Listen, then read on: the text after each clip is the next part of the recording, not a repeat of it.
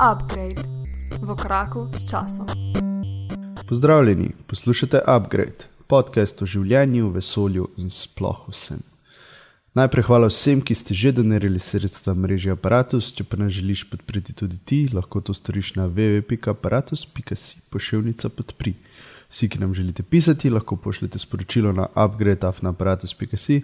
Seveda bomo zelo veseli tudi oceni v iTunes ali kakršnega koli komentarja na Twitterju, kjer naš podcast najdete pod Afna Upgrade.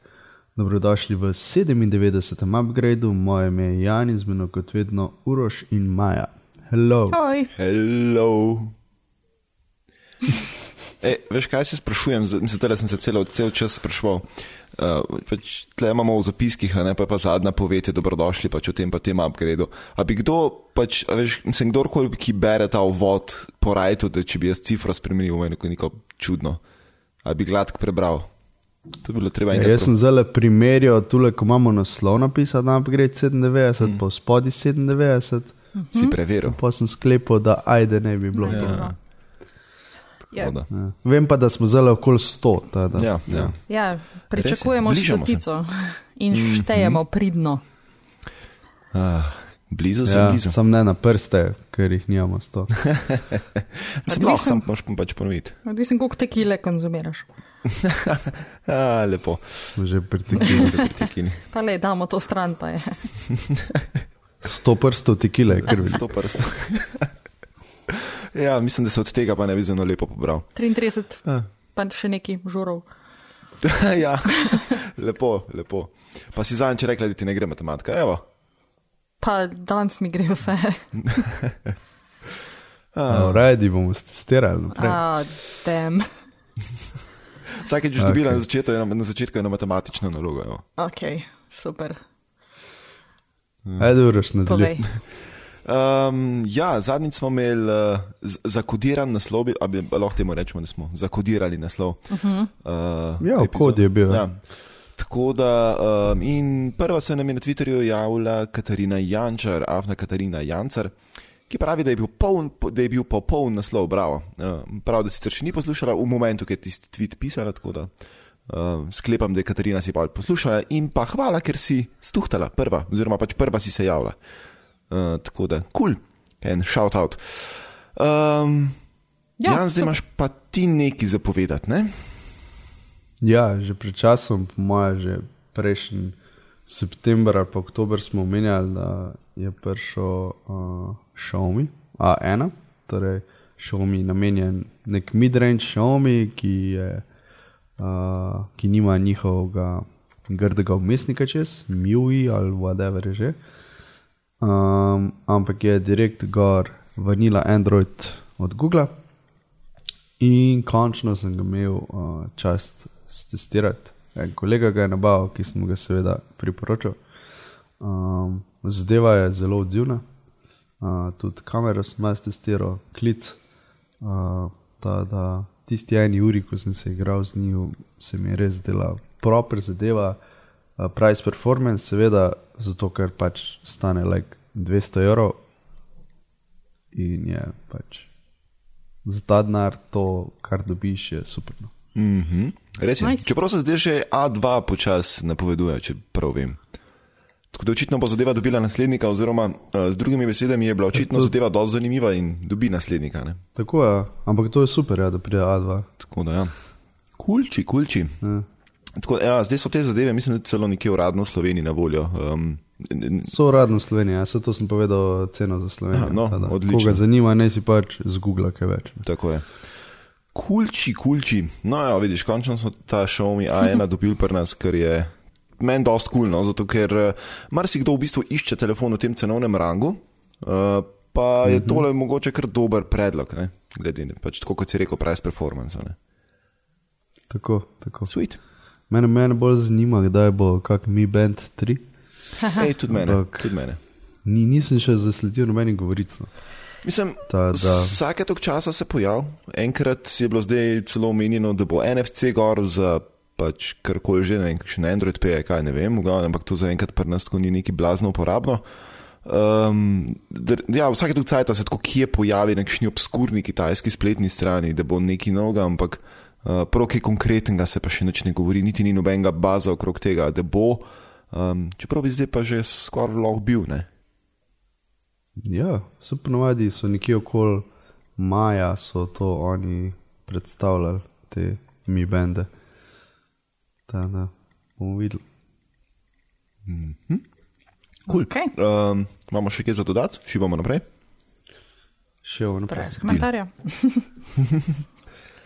Ok, um, jaz sem si pa pogledala uh, izvlečke iz Appleove predstavitve za šole. Uh, Apple event, education event, da vidim, kaj je tam novega, kaj ponujajo za moje področje. Um, yeah. Tokrat uh, se je Apple predstavil v eni srednji šoli v Chicagu. Um, in recimo tule je pet zanimivosti, ki so jih predstavili. O tisti najbolj zanimivi bom povedala malo več kasneje pri uh, hardveru, drugač pa mi je všeč nekaj spremembic, no, ki jih vnašajo v, v svoje storitve. Um, prva zanimiva se mi zdi nov svinčnik. Uh, iPad Pro ponuja svinčnik Stylus um, za 99 dolarjev, ne, kar je kar lepa cena za svinčnik. Um, zdaj pa uh, so outsourcali tole zadevo in so s pomočjo Logitecha naredili Crayon Stylus, se pravi voščenko. Svinčnik je tako lep bel, pa res spominja na voščenko, pa z nekimi oranžnimi dodatki spominja na nekaj mal manj resnega, no, kot uh, klasičen stylus. Um, in bo stal okrog 49 dolarjev, kar je v bistvu super um, alternativa resnemu stylusu. Um, in tale bo seveda pasil tudi k tisti zadevi, k novemu iPadu, o katerem želim nekoliko kasneje spregovoriti.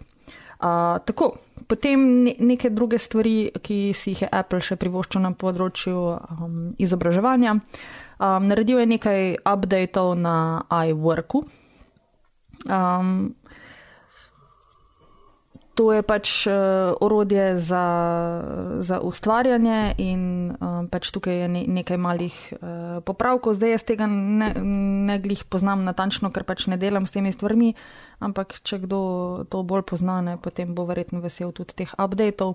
Uh, mi je pa všeč, da Apple razvija po drugi strani pa uh, nove classroom management apps, to se pravi aplikacije za kontroliranje um, razredov, kar je super za učitelje. To je v bistvu pač neka žepna redovalnica oziroma pač vse informacije, ki jih potrebuješ v zvezi z učenci, pa potem aplikacija, s katero lahko daješ domače naloge, opominjaš otroke.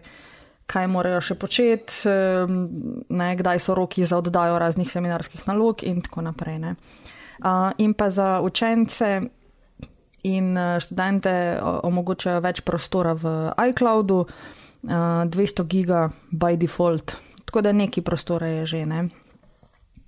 Um, ja, pač razvi, se, ja, to, to je full prostor. Mm. Ja, za neki domačih nalog, pa seminarskih, verjetno da bo ne.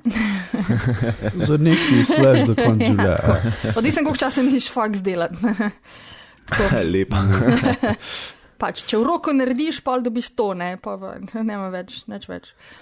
Um, potem um, zaštartali so inicijativo Everyone Can Create.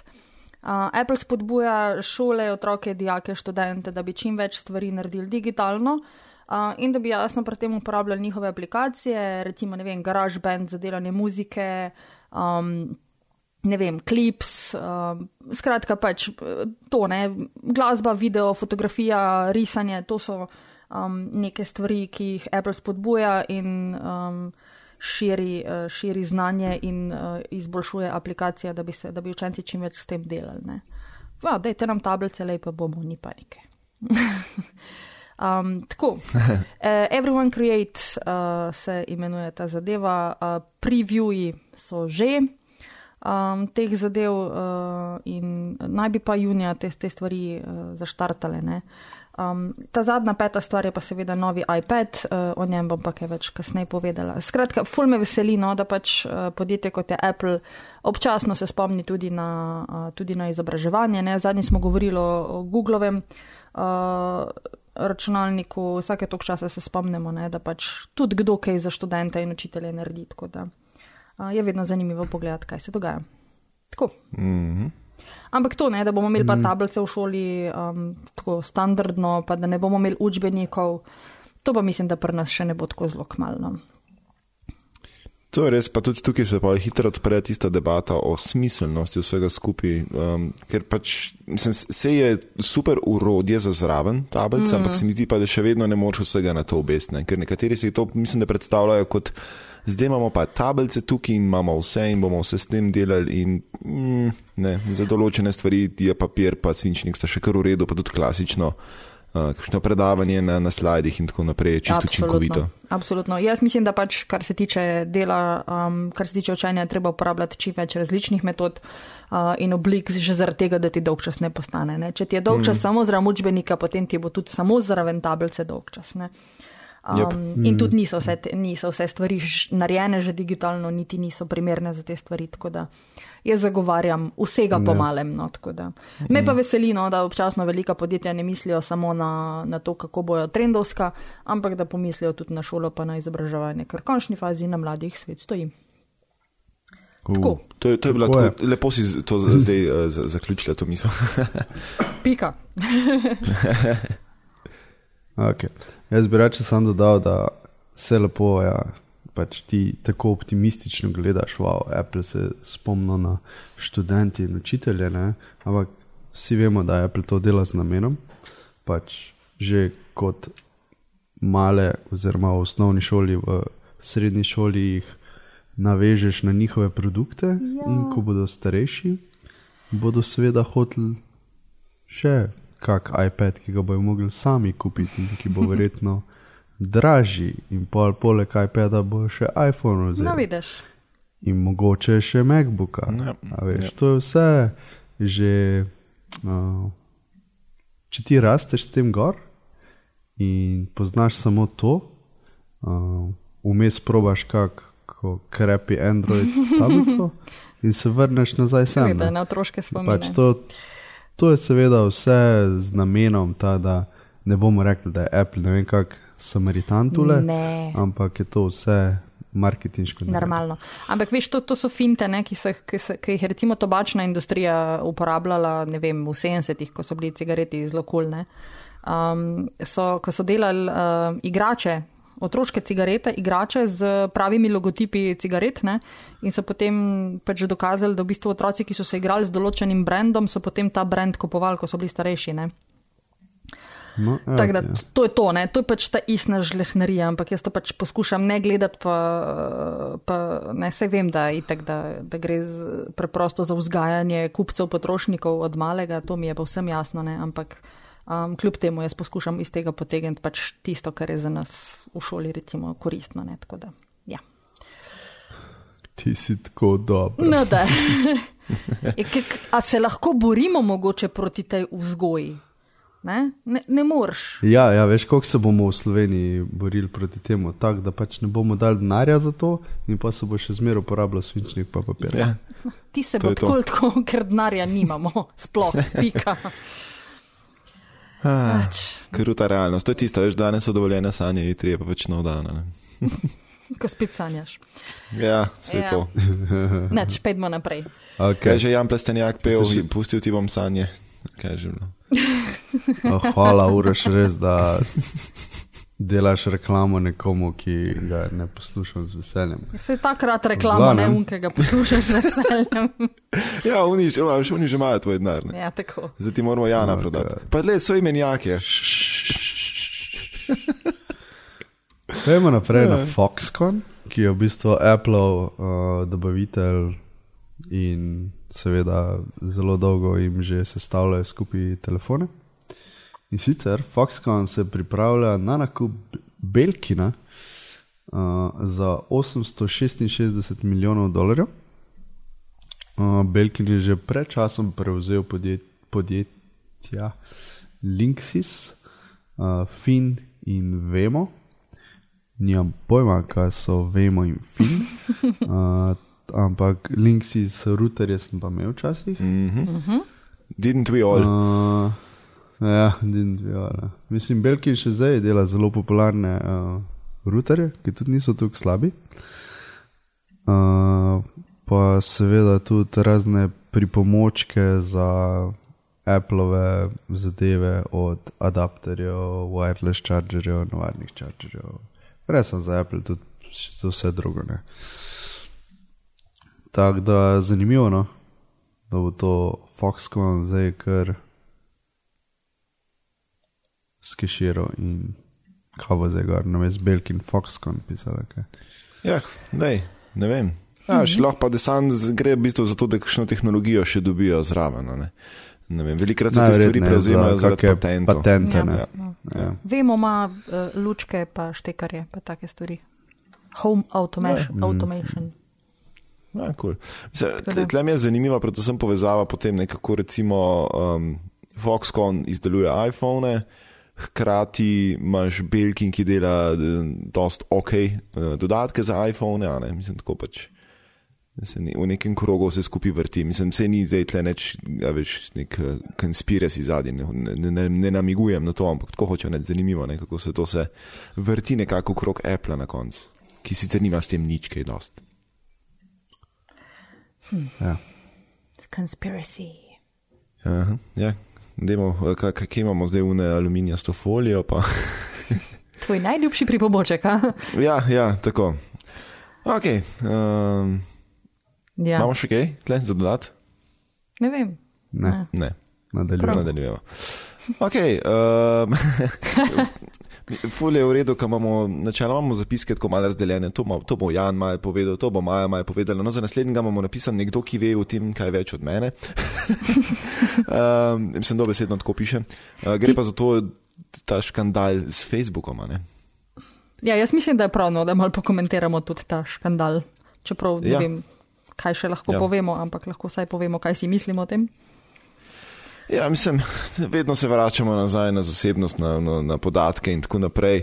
Um, v tem primeru, zdaj, če, nis, mislim, če, če saj malo spremljate tehnologijo, pa mislim, da ta zadeva je pa celo šla izven ne, teh tehnoloških krogov, pa pristala na nacionalnih medijih.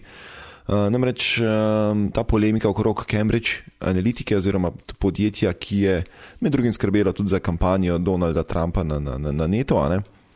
Um, kaj se je zgodilo, oziroma kakšna je celotna zgodba, če ne hitro povzamem.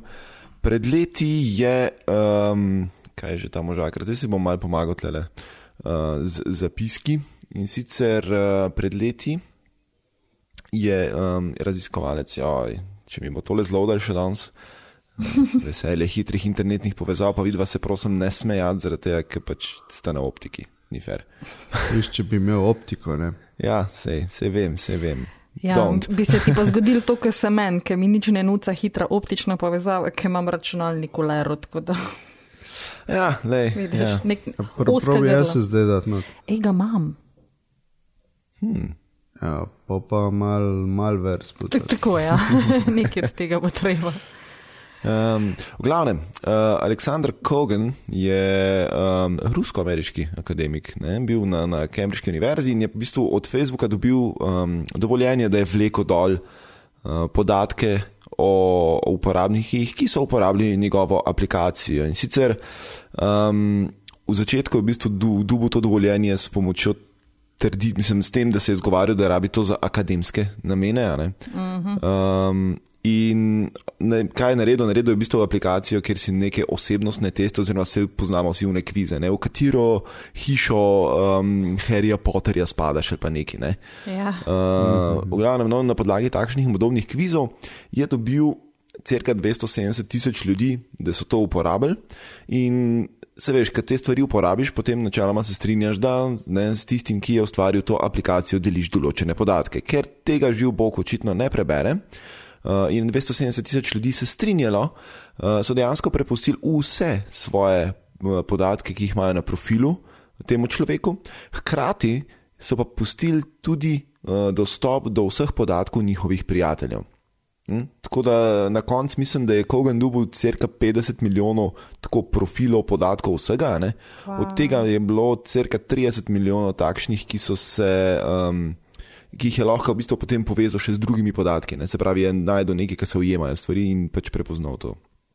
Tako da um, to je v bistvu pol, mislim, da so na Facebooku v eni točki to ugotovili uh, in so mu leta 2015. Um, So, mislim, leta 2015 mislim, da je Facebook potem ugotovil, da je Kogan te podatke prodajal tretjim ljudem, ne? se pravi, pač je delil te podatke naprej, čeprav je bil njegova premisa, da bo to samo za akademske potrebe.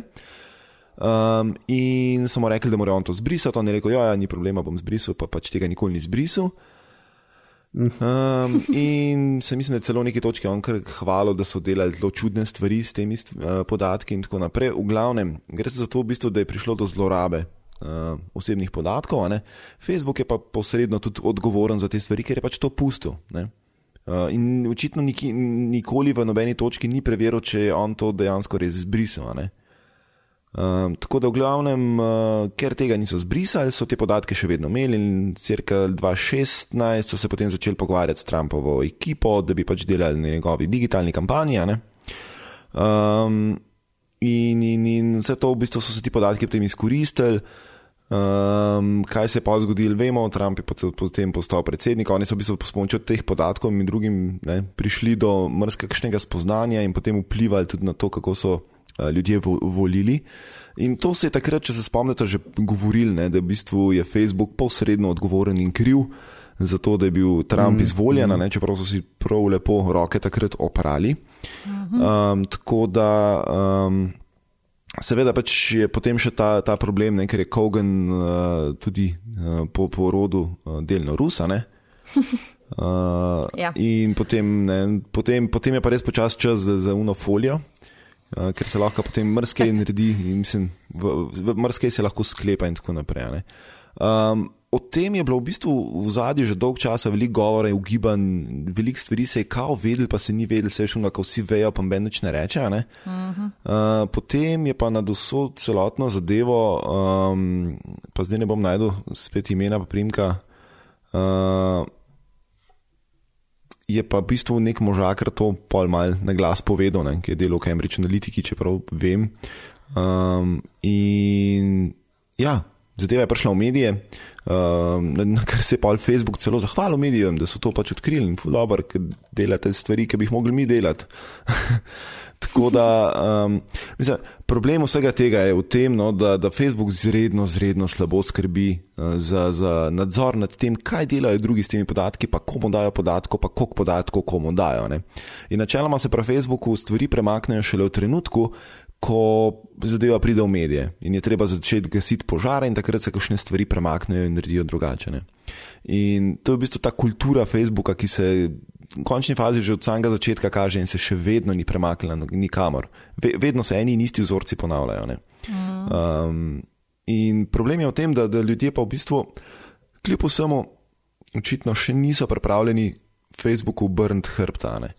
Ker je po drugi strani pa Facebook še vedno zelo, zelo uporabno orodje. Mislim, čisto obče gledano je Facebook super zadeva. Ne?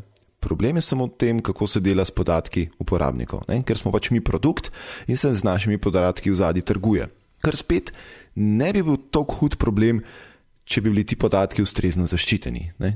Um, v smislu, ali anonimiziran, ali bi bili, ne vem. Veš, mislim, problem je v tem, ker se potem ti podatki kar naenkrat prodajajo zadnji, eh, izven nadzora Facebooka. Facebook ne ve, kaj se s temi podatki zadnji dogaja, ne more jih zaščititi, ne more reči, da vam bomo pa dostop vzeli. Pa tudi, če jim so oni lahko te podatke že shranili v svoje baze in tako naprej. Ja, tako da, tukaj je tako mal wild, wild west, ne? nihče ne ve, kdo pije, kdo plača. In uh, mm. iz tega bojo v prihodnosti, po mojem, še veliki problemi. No. To so v bistvu, kar se oh, zdaj ja. dogaja, so samo neki simptomi, ki jih zaznamo, ampak uh, problemi so pa veliko globlje. Oh, ja. Yeah. Trouble in Paradise. Mislim, grozno je, no, mislim, pač sploh ne veš, sploh ne veš, v bistvu, da tam eni vse vejo o tebi, pravzaprav ne.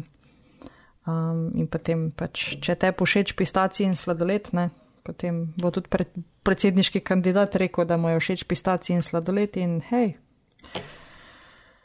Grozno.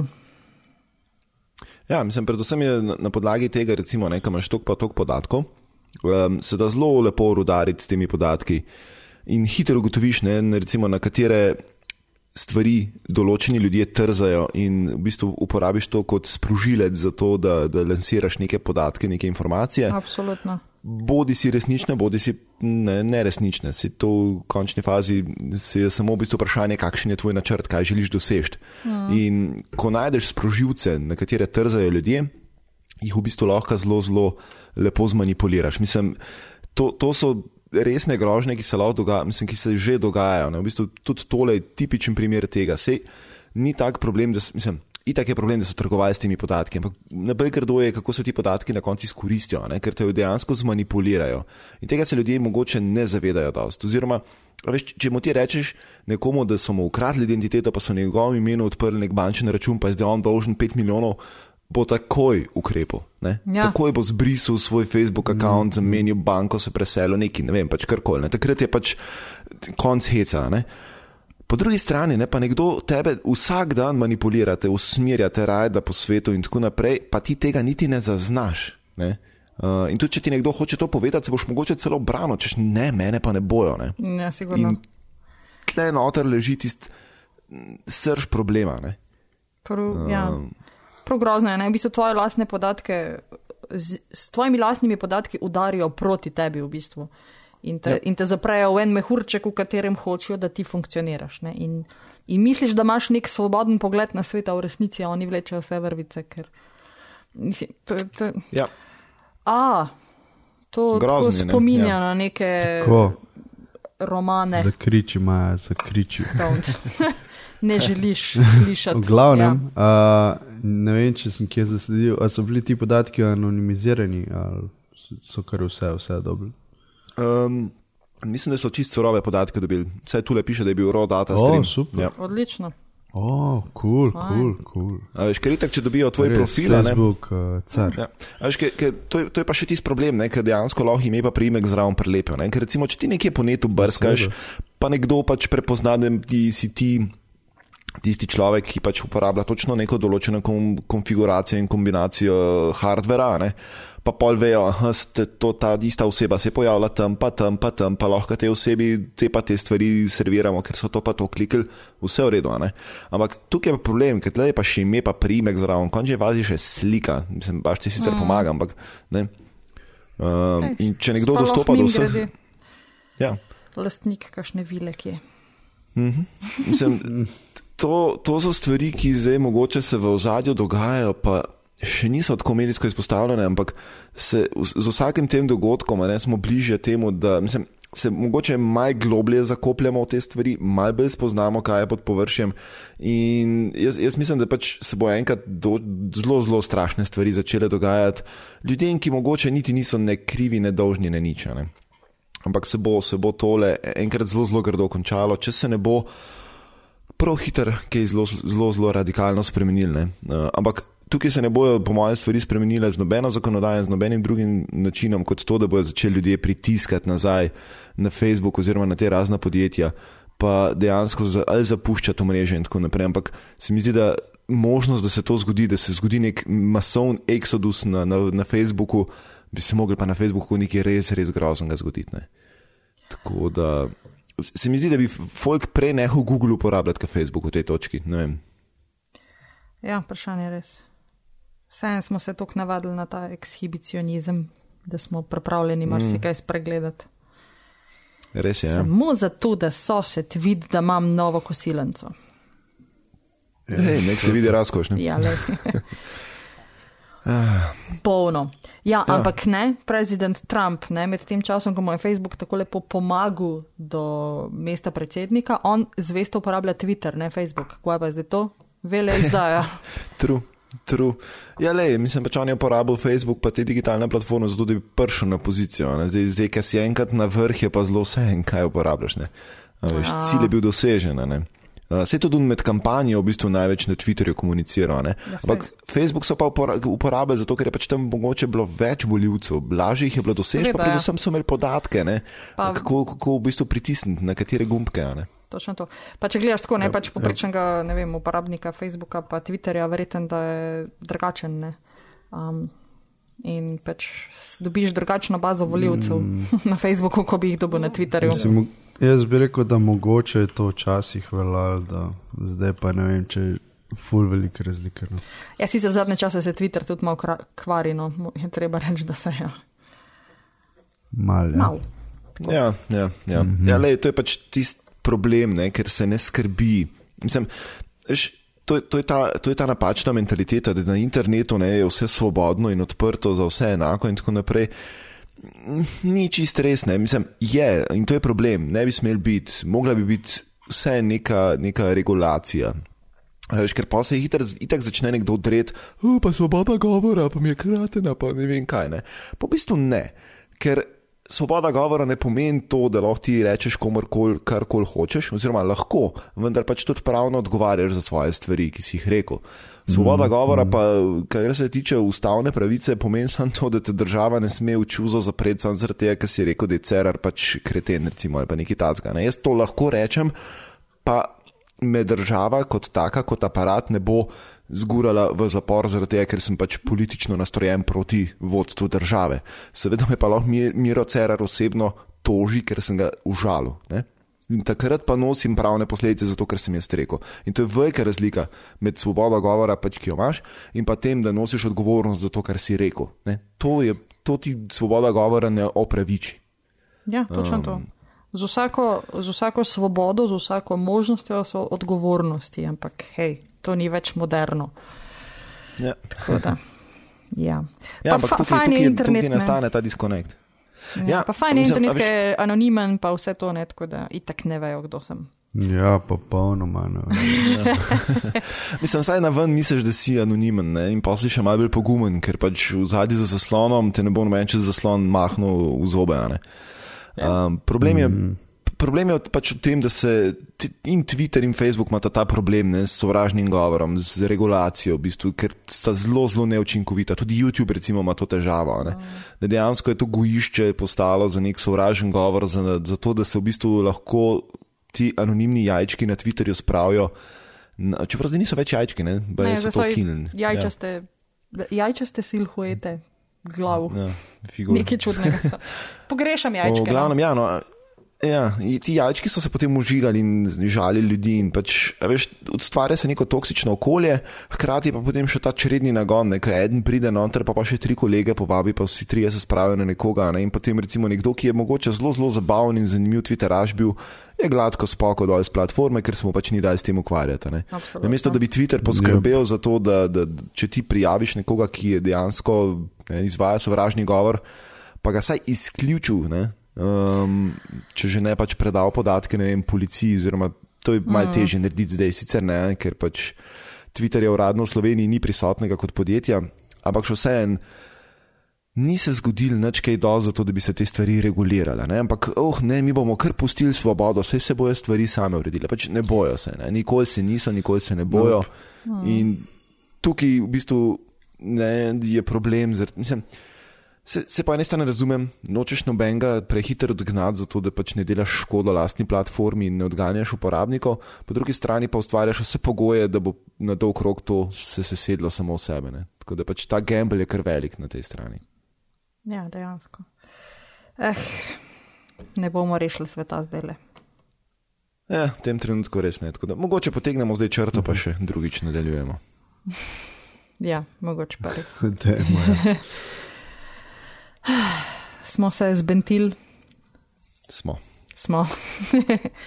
Dobro, gremo na hardware, no, poglejmo, kaj, kaj je tam novega. Uh, torej, zdaj je prišel ta moment, ne, da spregovorim o novem Applovem iPadu, ki obljublja, da bo prišel v študentske roke. Predvsem zaradi cene, ki je 329 dolarjev, kar je precej ceneje od iPada Proja, ne, za revne študentske žepe. Um, zdaj, što si v tem, ne, da pač tako kot si rekel, Jan, ne, verjetno res ciljajo ne, na študentsko populacijo, da jih zastrupijo uh, s, podat, uh, z njihovimi izdelki, da jih potem kupujajo še za 600 ali 900 dolarjev, ali pa še za kaj več. Um, ampak vseeno, en takle iPad za neko normalno ceno, um, ki je v skladu z Applovim logotipom, odgriznjena, končno. Um, ni tako slaba izbira. Uh, torej, tale novi iPad uh, je na, na videz zelo podoben iPad Proju, 9,7 inčni zaslon, Touch ID. Uh, in kot rečeno, podpira svinčnik, tudi tistega novega, voščenko, um, tako da lahko delaš zapiske, rešeš in kracaš. Mm, procesor ima A10, kar je kar v redu, um, tako da z nekimi uh, osnovnimi stvarmi, s katerimi se igraš, ne boš verjetno opazil razlike od tega in pa proja. Ja, to je od prejšnjega leta. Tako je, to je zelo zmogljiva zadeva. Um, obljubljajo 10 ur um, baterije, kar bi morali zdržati predavanja. Um, 8 megapikslov zadnja kamera, um, potem sprednja kamera FaceTime HD, um, podpira LTE, um, težek je pol kile. Uh, tako da uh, pravijo, da bi naj bil čist ok za vse stvari, ki jih recimo študenti uporabljajo. Um, edina res, res velika razlika je pa v kvaliteti zaslona. Verjetno je tudi tukaj pripomogla malo preceni. Um, iPad Pro ima vseeno zelo občutljiv uh, in true tone display, uh, na katerega lahko s svinčnikom uh, rišejo profesionalci. Tako da, če mislite se poslovno uh, ukvarjati z nekim risanjem, z grafiko, potem je vsekakor boljši prone. Za neke študentske kracarije, pa za barvanje pobarvank, pa bi naj bil tale povsem dovolj.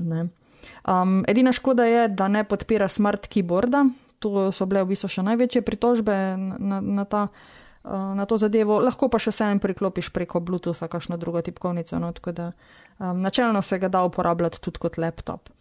Skratka, hočejo povedati to, da za dosto ugodno ceno dobiš dost v redu um, iPad in uh, ocene so kar v redu, no? ljudje so kar zadovoljni s tem, kar Apple ponuja um, in temu pravijo entry level, tako da ja, to je to, ne začneš tukaj, potem pa upgradaš na nekaj dražjega in bolj profesionalnega. Um, in se mi zdi kul, cool, no, jabolk za 300 dolarjev ni tako slabo. Tolk o tem. Uh, jaz sem se eno vprašanje, ja. nekje sem zasledil, da ti iPad, to je pač ta education. Education, ja. Ne. Tako. Ja. Vem, ampak je to na voljo za vse, ali moraš imeti nek študentski status, da dobiš po tej ceni to stvar? Ne, mislim, uh, nekje sem to zasledil ja, tako to bežno in zdaj. Ne, ne vem, lahko sem napačna, ker sem to zelo površno te, te zadevi sledil, ker sem na druge obveznosti. Uh, tako da nimam, mislim, tudi jaz nimam zdaj, ali sem jaz to sploh mislim, prav razumel ne, no. ali ne. Mislim, da ne. Mislim, je možno, da bi bilo, ampak ne vem. Mislim, jaz nisem tega nikjer videla, no, tako da lahko pa da si ti, ki je kaj. Okay čudnega izvrška. Sprav, možno je pa kje v povezavi s tem, pa da sem jaz to gladko spregledal. Ja. Um, mislim, meni se zdi v redu, ne, da so pa ne, no, tudi ti iPadi pri nas na pač voljo. Pač res, ker... Da namamiš človeka, veš, pa se zakaj bi bilo to sem za študente, končni fazi lahko tudi mene zastrupte, pa mi pa prodate nekaj dražjega. Ne, ne, Seveda, za študente bo. Za študente bo 299 dolarjev, za vse ostale pa 30 dolarjev draže. Aha, no vidiš to, ne? je bilo pa nekaj na tem. Cool. No, to okay. je pa sploh ful dobra cena. Sicer pri nas dvom, da bojo to ponujali, a pa tudi no, ne vem. Uh, mogoče ja, nekaj časa. Ne bi tudi bilo, okoli 350, 370 ja. evrov. No, pa gledaj, vidiš. Nice. To se mi zdi fajn, v končni fazi. Ne? Ja. To, to je tudi pol, veš, super stvar za predlagati, ker se nekdo pač javi, da bi imel iPad, ne mu poč, poveš, kup si unga, ta najcenejšega, pa je to to. Ja. Mislim, pač, kup si, Načeloma pri tablicah še vedno zdaj velja. Ne? Mene vsak, ki pa vprašam, pač povem, da si kupim ga iPad, ki si ga lahko prvošči. Ja, točno tako. To. Mislim, sej dejansko zelo slabih, verjetno, da ni. Um, tako da, ja. Ja, sem pač Android tablice, so, mislim, pač pustimo hardware, ki ga bi še nekako spravil skozi probleme software, ker Google ni, ama ništa nič naredil v zadnjih letih za, za to. Um, sicer se zdaj malo čaka na Chrome OS, če bo to za tablice ok ali ne. Um, vse skupaj malo v zraku visi. No? Pač tablice na Android, v Android svetu so začele stagnirati, oziroma nihče se na njih kaj dosti ne osredotoča, nihče jih niti kaj zelo intenzivno ne razvija. Um, dela, ki je s tablicami, pač Apple s svojimi iPadi in konstantno razvija in je po mojem že tukaj v prednosti proti ostalim, da tudi, pač tudi smešen ni več. Tako da, ja, če, če kupuješ tablico, kup si un iPad, ki si ga lahko prvoščiš, če, če želiš imeti nekaj, ki boš še nekaj časa uporabljal. Ja. Dejansko je tako. Ne. Jaz um, načelno sem zmeri, pač ne vem, telefone sem zmeri imela v Samsunge ali pa pač kakšne druge stvari, ne, iPadov nikoli, mislim, iPhonov nisem nikoli ne imela. Um, in pa sem se šla že unomal, ne, ja, Samsung proti Apple, ne, pač. Aha, gremo se držati, veš, to je ono, Nikon, Canon, vojna, ne. Ja. Maribor, Zmeri neka taka Ljubljana, vojna, ne. ja. Uh, te scene.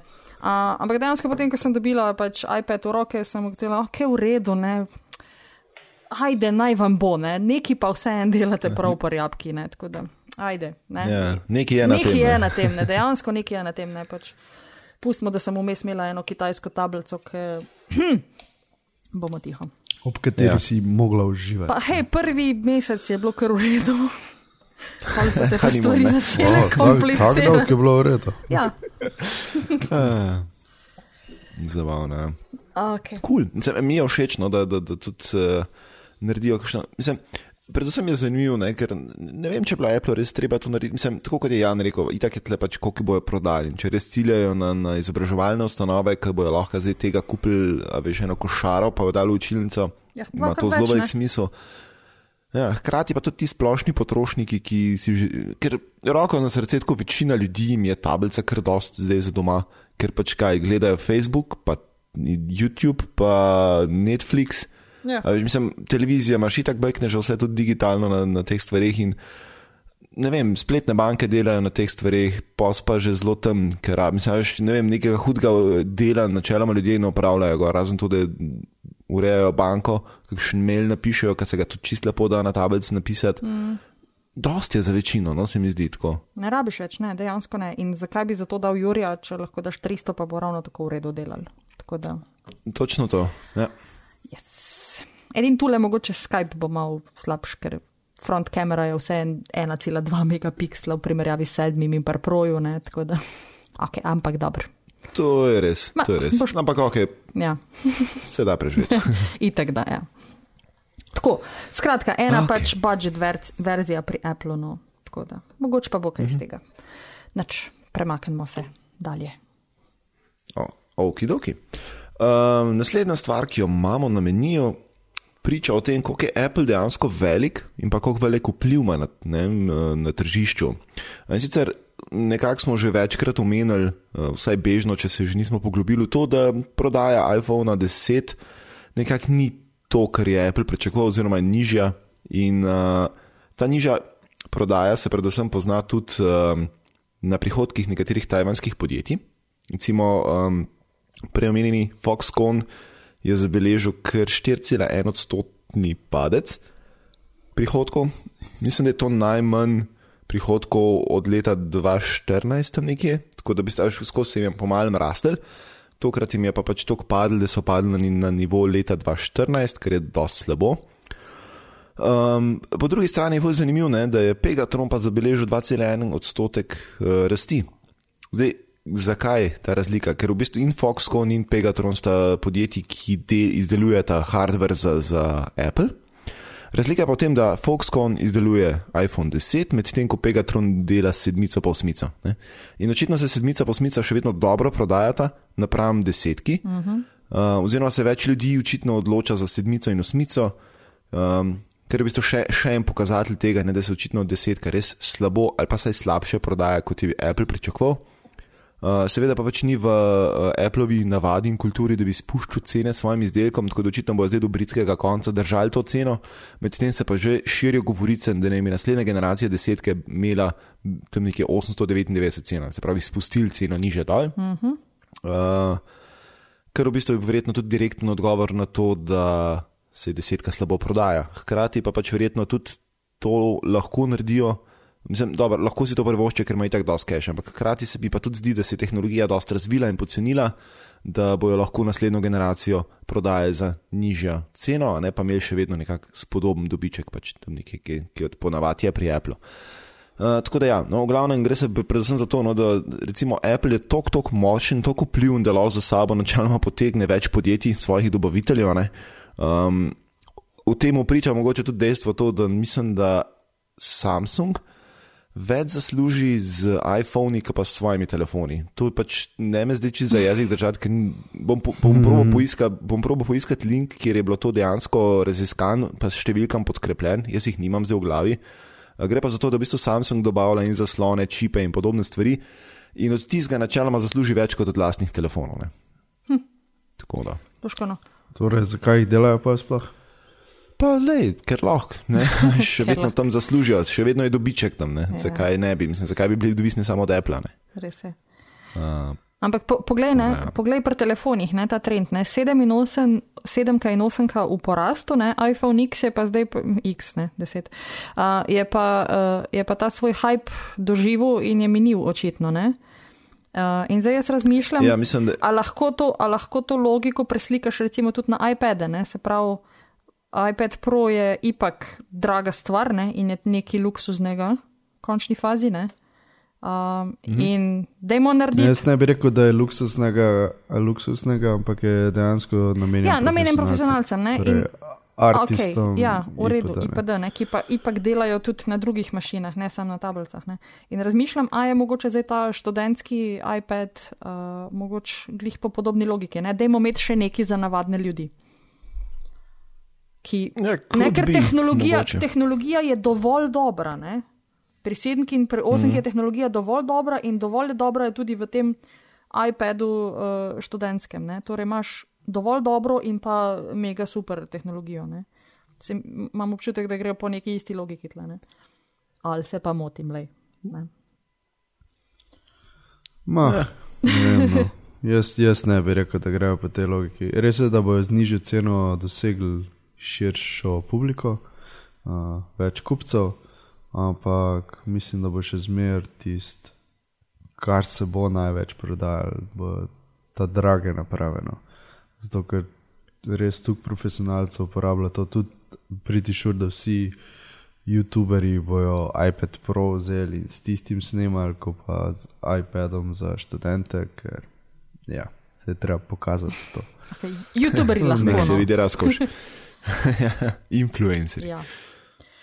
influencerji. gripo. Glede iPhone 10, pa po moje, um, ja, začetni hype je minil.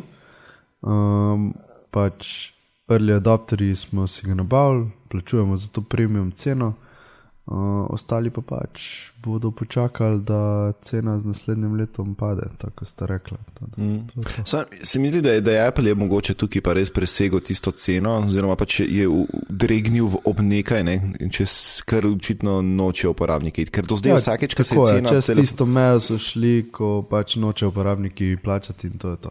Yep, tako da, ampak dobro, zanimivo je, nekaj časa so lahko pomalem višali to ceno, preden so prišli do te meje. In očitno se pri Ja, tisoč tule dolarjih so konča. kar hit, hiter so tule eh, zadel v, kako se že reče. Ja, ta zadnji korak je bil malce večji. Ne. Ja, ja, v nevidno steno ali nekaj takega. ja. Um, Uh, okay. Ta, da, koliko, koliko, ponovadi so bili okoli 700-800 dolarjev, pa pa kar naenkrat na Jurija. Ja, ja ne, zdaj pozna. Pa Jure, Proba ja, se. se, tista čarobna, ne, pa ki je glih desetka, ne, pa označena z Mm. X, pa mora biti special cena. Neke psihološke. Ja, igrice. preveč je bilo. preveč, bilo. preveč, ne, preveč, preveč in očitno je pač hype minil in to je to. Vse bojo pa kaj Tako da- drugega. Ja, no, Ma se bo, bomo jeseni videli, kaj bo. Ja. no tako. Okay. Preden gremo na naslednjo novico, vam spet obvezni disclaimer, da delam za podjetje, ki vodi PR za podjetje Huawei v Sloveniji, tako da, um, da veste, ne, se, vedno, se trudim biti objektiven kljub vsemu, ampak vedeti pa morate, zato ker je pač tako prav. Uh, namreč zakaj to omenjam? Ker sta od včeraj naprej na voljo uh, nova Huawei modela telefonov, sicer P20 in pa P20 Pro, ki sta nasledila modela P10. a ne.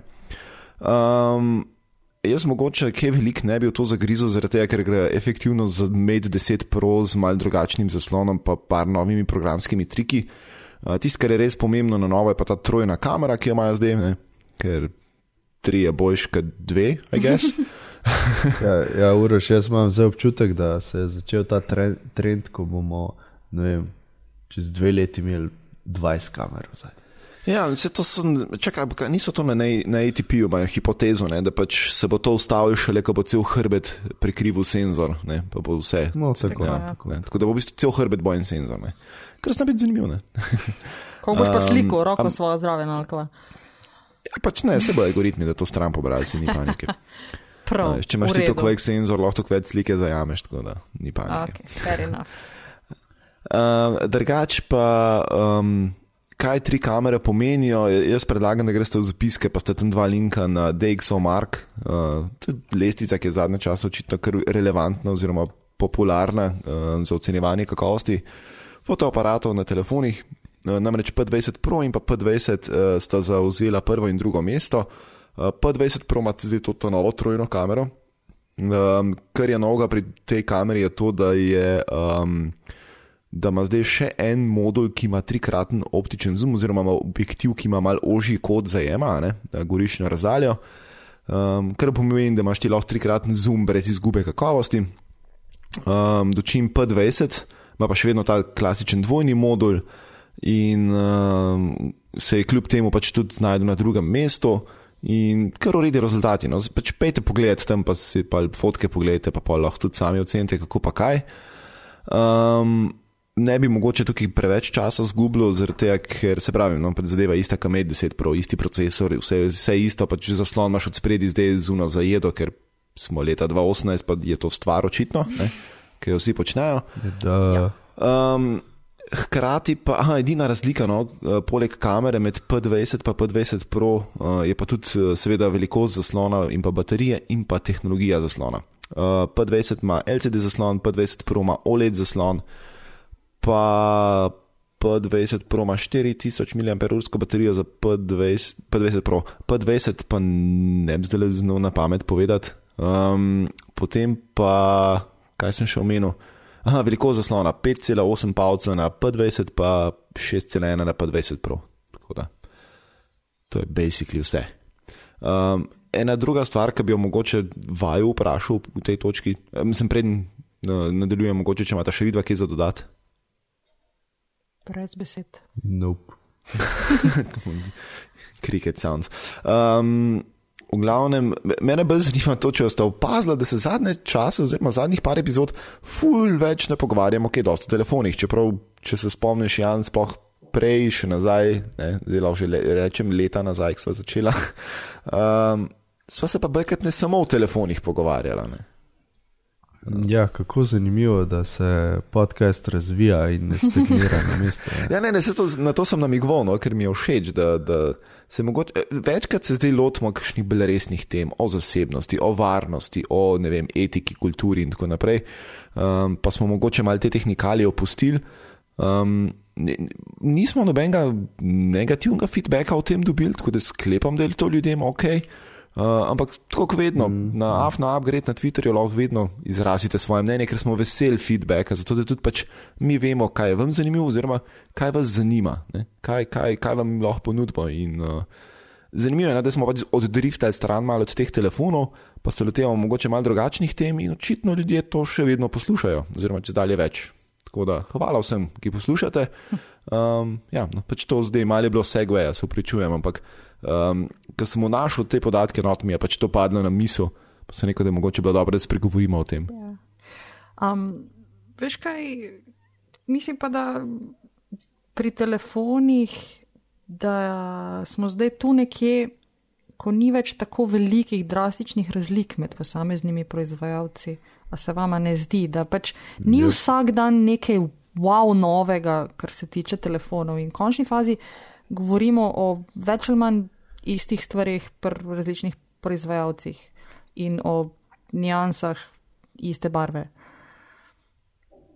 To je res, ja. Po, podobno recimo, kot se ne pogovarjamo o vsakem novem prenosniku, ki ga nekdo ne, lansira na trg, ja, točno to. ker je pač boring ne, in, in nič novega. In to je res, ne, pač področje, mislim, se to je v bistvu v redu, da se je to področje zdaj tako zdolgočaslo, zaradi tega, ker to pomeni, da so prišli telefoni na točko, kjer preskokov hudih več ni, vse je začelo postajati dosti dobro, ne, to, to, to je ta una fraza, ne, da so um, poceni telefoni ratali dobri in dobri telefoni ratali poceni. Mm. Uh, ne, razen mm. iPhone. um, Ne, Pa dobro. Ampak ja, ja, to, da pride v bistvu do tega, da na tem področju vlada dolg čas, je sam dober, ker pomeni, da je tehnologija dozorela in da v bistvu ne rabimo več uh, ločevati, ko že ple, pleve od semena in tako naprej. Ne. Ja.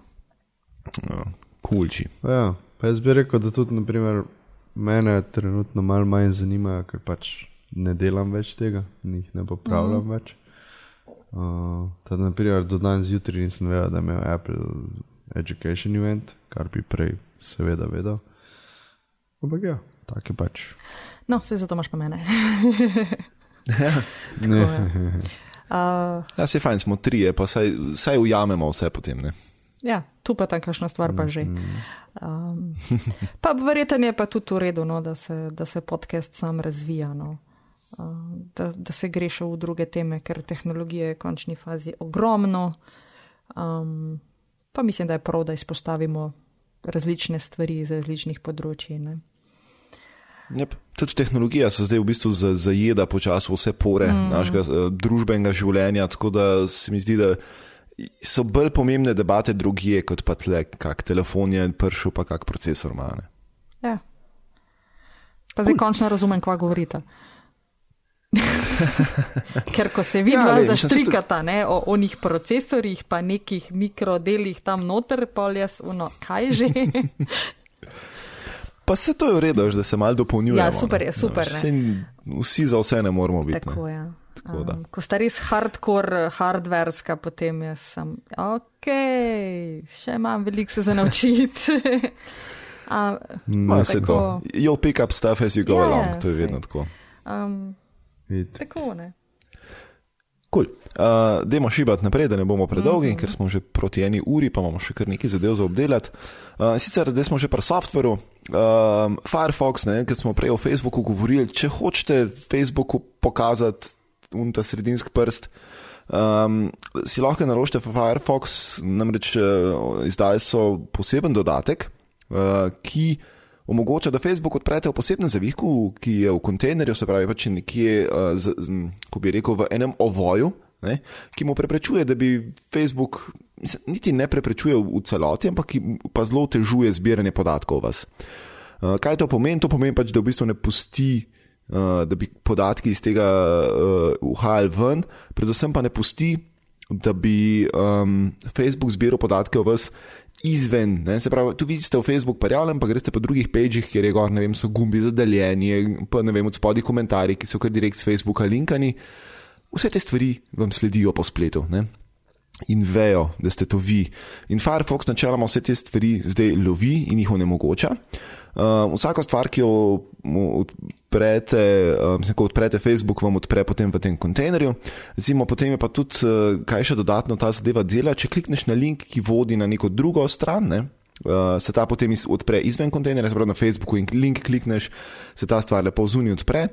Um, kar je recimo v redu, je to, da če klikneš na gumb za deljenje na Facebooku izven tega zavihka, ne, uh, bo Firefox potem ta ukaz izvedel v kontejnerju nazaj. Se pravi, pač, če, link, če klikneš nekaj o Facebooku izven tega teba, se bo izvedlo znotraj tega teba, in če boš v tem tebu kliknil nekaj, kar nima veze s Facebookom, se bo te, potem to izven tega teba izvedlo. ne.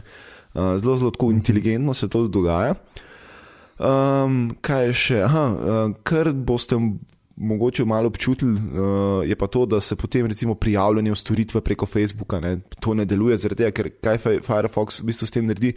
Odjavi vas v navadnem načinu ven iz Facebooka, prijavite se v Facebook v tem posebnem načinu, v tem modrem tebu in se tukaj noter delate, ampak to pomeni, da pač potem tudi podatki not in ven ne hodijo, kar pomeni, da če ste se na neki spletni strani prijavili s Facebookom, se zdaj ne morete več, morate pač z navadnim uporabniškim imenom in geslom. Kar ni nič slabega, razen to, da je malo mogoče bolj zamudno, ampak če kot password manager uporabljaš, je tudi to zelo stvar, veš, 1, 2, 3. Ne?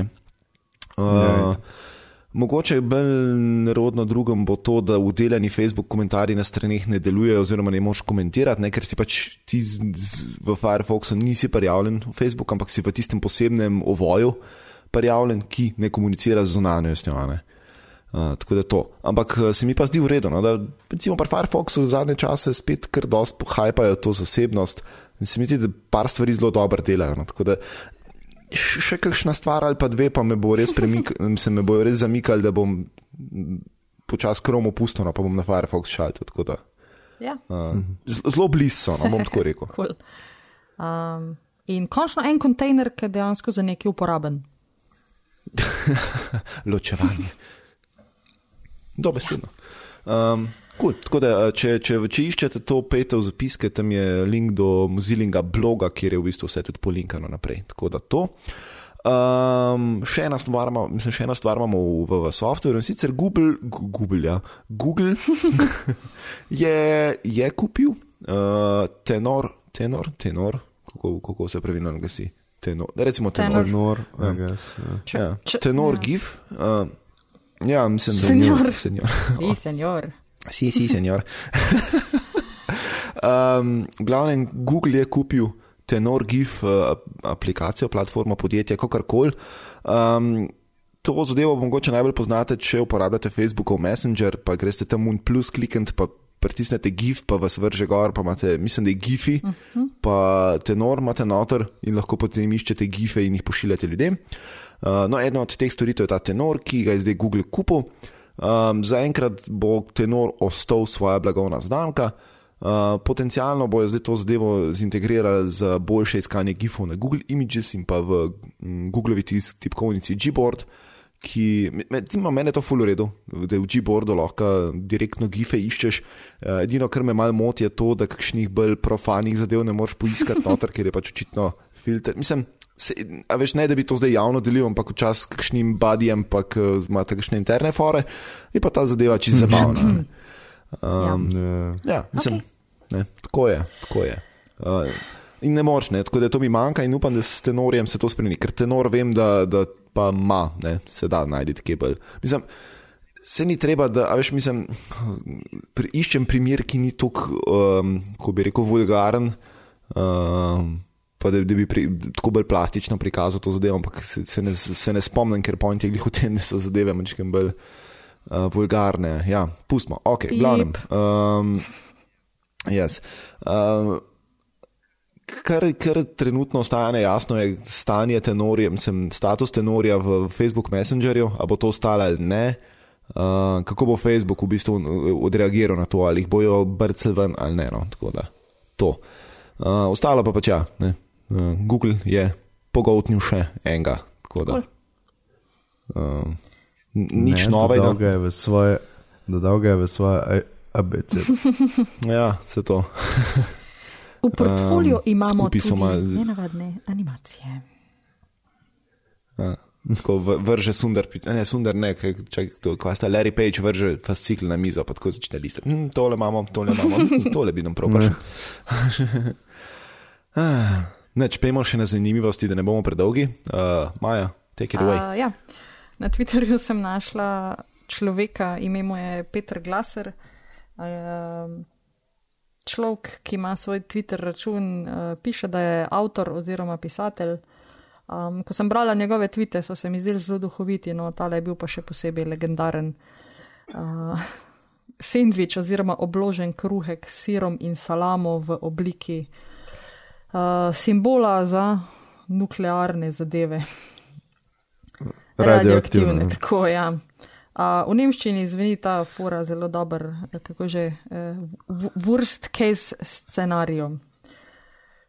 Ja, pač za nemško Ja. govoreči folk, no, všeč mi je bila do- domišljica, dober pan je, no, ja. pač. Ja, Uh, dober, dober pan pan je. je, izredno dober in potem zaradi tega sem šla gledati še njegov profil in ima še kar velik takih štosov, eh, besednih iger. Tako da mislim, da je to kar v redu profil za pogledat. No. Sej mislim, da ga imamo v zapiskih. Um, tako da pofollowajte tipa, no. zdi se mi dosti duhovit, da, se, da mu je vredno slediti. Ja, meni. Me, mene, jaz sem se kar zabaval, ko sem to Ja. gledal. Sploh je luštno, ker nemščine glih to kapiram, da, da sem to skapiral in mi je bilo smešno, da sem bil Ja, Tako je. ja. Legendarno. Uh, No, sej take rabimo. Okay, um, Take rabimo, čim več. Ja. Tako da, če, pa, e, pa je pa res mogoče ne bi bilo slabo, da bi enkrat uh, mal naredili zbirke kakšnih takšnih profilov v slovenščini. ne. Uh, mislim, vse poznamo Ibrota, pa Ris Rožnik in podobne stvari, ampak tako, mogoče se pa skriva še Ja. kaj. A res je Um, sploh še živ? Čakaj, uh, ja, zanj sem utvitno, pa je, je se je A odzval, ja, tako da še okej, živi, cool. še živi. Mm. Um, drugač pa en bolj zabavnih v zadnjem času, ne pa sem bil, smo to že omenjali, sam ne vem, če smo, smo to preden smo začeli snemati ali ne. Um, Slovenka Ja, Tobi, ne vem, Ta, poznate. ta je srpkinja, ne? To je. Le, vedno Ja, ja, se ja. pritožuje čez ja. slovenščino, legendarna je. To je res vredno brat, ne? Ja, ja, ker se ona sedaj uči, ne. Ja. Ona se uči slovenščine, ker se je, se je ali se bo poročila slovencem. Ne, in, uh, ja, zabavno je njeno odkrivanje slovenščine spremljati na Twitterju. Tako je da, res. um, Čist huda. Yep. Um, se bom probo spomnil, če bom še to dal, če bomo dali Ibrota, bomo dali res rožnik, si bom to zapiske dal, pa slovenka. Kul. Cool. Uh, pa če veste še za kaj tasga, dajte nam tweet, pa bomo mogoče naslednjič še malo naredili na zbirko takšnih zabavnih. petek bo kmalu, A Mi pa da- še malo porehi. Ja, follow Friday. Um, ok, kul. Cool. Um, potem pa, uh, jaz sem zadnjič najdel tako, ne, ne vem, kje sem to zasledil, mislim, da na celo Gizmodo, to je bila novica, ja, eden boljših flame warov na Redditu. Um, v bistvu se je vse začelo z vprašanjem o veganski prehrani, uh, ki bi jo lahko ta uporabnik je zastavil vprašanje, kaj že um, Captain Chucks, nekaj ne vem, kar koli v glavnem. Um, on je vprašal na Redditu v nekem biciklističnem, uh, mislim, da je uh, R/slash cycling, uh, subredditu, uh, kaj lahko vzame s sabo kot vegansko prehrano na kakšnih dolgih turah z biciklom. In mm -hmm. itak ta tematika stvari, mislim, ljudi razdvaja. Ne? Uh, in ne glede na to, kako ta tematika razdvaja, je pa združila v tem sovraštvu dva uporabnika. Uh, ne bom izgovarjal tega, ker ima ta eden ima full dog nickname, ta drugi pa zgleda tako, da je s čelom ob tipkovnico odgal od random črke. Tako da pač, uh, bomo polinkali spodaj. Gre pa za to, no, da si v bistvu vsak dan si drug drugemu nazaj vrneta beseda twat. Um, in to se dogaja že dober mesec. Da, uh, sicer je bil zadnji odgovor deset dni nazaj, spor se je začel 15. februarja, ker sta prišla očitno do, do, do um, nestrinjanja. Uh, in ko jim je zmanjkalo argumentov, no, v glavnem, drug drugemu zdaj odgovarjata z besedo twat. Um, in ja, eh, ne, ne vem, kako globoko gre ta zajčja luknja, no, ampak lahko full dog klikate tam dol spodaj, ne ko prijete do zadnjega komentarja. Ker pač Reddit, čist hardware, mislim, softversko omogoča tok pa tok ugnezdenih, ne. A Veš, ko vsakeč, ko govoriš, se zadeva v gnezdi eno stopno niže. Mm, mm, uh, in ko priješ do konca, ti da gumb, da klikneš, pa greš še eno stopno nižji, pa se ti na nov naložne, spet ta lojterca dol. Uh, in lahko nekaj časa klikneš, klikaš, tako da sta kar ustrajna. No. Uh, in vsaka čast, no, to, to, to, to je, zato je bil internet narejen očitno. Dober hobi. Yep. Up. In ko smo že glih pri biciklih, uh, le, sploh nisem opazil, da to sem zdaj ugotovil, nam tako na dober segue. Um, bicikli na kitajskem, ne, um, v zapiske pejte, pa kliknite na link, kjer piše bicikli na kitajskem, Holy Mother of God. Um, Ne, ne, ne, piše v zadnjih Holy Mother of God. ja, Da je malo drame ker- noterno, ker je res vredno Ja. vse drame. Ker to, mislim, Ja, to je res grozno, te slike so Ni grozne. besed, ki bi lahko to opisali. Ne. Ne. Ni, ni. Um, mislim, zakaj se sploh gre, no, premisel te zadeve. Um, bike sharing, ne vem, kako to prevedemo. Uh, skupna raba biciklov. Tako, recimo, predstavljajte si bicikl LJ, samo malo bolj Ja, Bicikl v je, novem mestu imamo je, golem. na, na steroidih. O, lepo. Ja, lepo. Uh, no, glavno, ta zadeva je na kitajskem doživela full razcvet. In, uh, če so Kitajci pa eni stvar dobro, so pri kopiranju in ko je prvem podjetju ratal uh, to zadevo prodati kot koncept uh, uporabnikom, se je valjda čez noč pojavilo še deset drugih firm, ki to počnejo. In Ali na. Kitajskem. Ja, ali pa sto. In na kitajskem nekako niso bili pripravljeni na to. Predvsem mesta nimajo infrastrukture za bicikle, ker pač to ni bilo nekako nek zelo v uporabi pri njih. Um, ni bilo mest, kjer bi lahko te bicikle odlagali, uh, kar naenkrat je bila poplava teh biciklov, zakonodaja ni bila temu prilagojena, mesta niso bila pripravljena na to. Posledično je veliko teh podjetij tudi propadlo, zaradi tega, ker je bil pač trg čez noč zasičen, bicikli so začeli zginjati, oziroma so se začeli nabirati na določenih mestih. Uh, na kitajskem namreč zelo ne skrbijo za tujo lastnino. In uh, ker pač ta bicikl oni lahko odložijo kjerkoli, ker ima itak GPS noter, pa lahko kdorkoli potem od tam naprej bicikl pelje, se je zgodilo to, da so se kar naenkrat začeli te bicikli nabirati. To je mogoče zelo milo opisano, kaj se je s temi bicikli začelo dogajati. Pejte res v zapiske, odprite to novico, ne bom preveč razlagal, ker vam bom uničil presenečenje, ampak samo pogledajte fotke, ker Ja. se splača. Ker, mm -hmm. Moj bog, grozen. Ja, ok, zdaj smo Kitajce Uh, obdelali. tu lahko staviš uno. There are 9 million bicycles in Beijing. Nice. Ja, mislim, nice. da bi mogel dati še malo več. Ja. To bi bil lahko naslov, ne? Ja. To bi bil lahko naslov. Bil. Ne naslov neki drugi. Okay. Okay. Uh, V glavnem. Okay, ja, ti imaš neki. Uh, podjetje Festo je znano po raznih uh, robotkih. Uh, pač ne vem, kot uh, robotek, uh, metulček in kanguruji, ki skačejo okoli, pač taki cute robotki. Ne? Ampak zdaj so pa naredili neki zelo kripi. In sicer pajka. Ja, naredili so pajka robota, ki pač se tudi uh, kotali, da ti lahko hitro pobegne. Uh, in s temi nogami izgleda res čudovito. Po, zihar je požel navdušenje arachnofobov po celem svetu. Ja. Ampak ja. Zdaj, vidim, kje bi se ga lahko uporabljal, ne vem, za plazenje po kakih tunelih, kam, kjer ne more človek priti, ali kaj takega, ali pa True. kjer je preveč nevarno za človeka, ampak zgleda pa kot neki iz uh, grozljivke, res.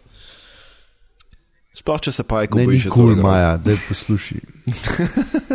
Mislim, je kul, cool, ja, pr- problem je, če se pajko bojiš. ne. Meni men, tudi kul Pa, cool pa zgleda. ne ne moreš se bat pajka, ki mu fedri cool, ven štrlijo, no lepo prosim. Come on. To si Poglej, lepo. kako je kripi. Pa ne vem, no. Mislim, vse je kripi, sam, veš, odvisno od konteksta. No. Ja. No pač, ja. Uh, Mislim, ko se začne kotaliti, Okej. okay. pa A ste gledali video Black Mirror? uh, ne. ja, mislim, ne vsega, ampak ja.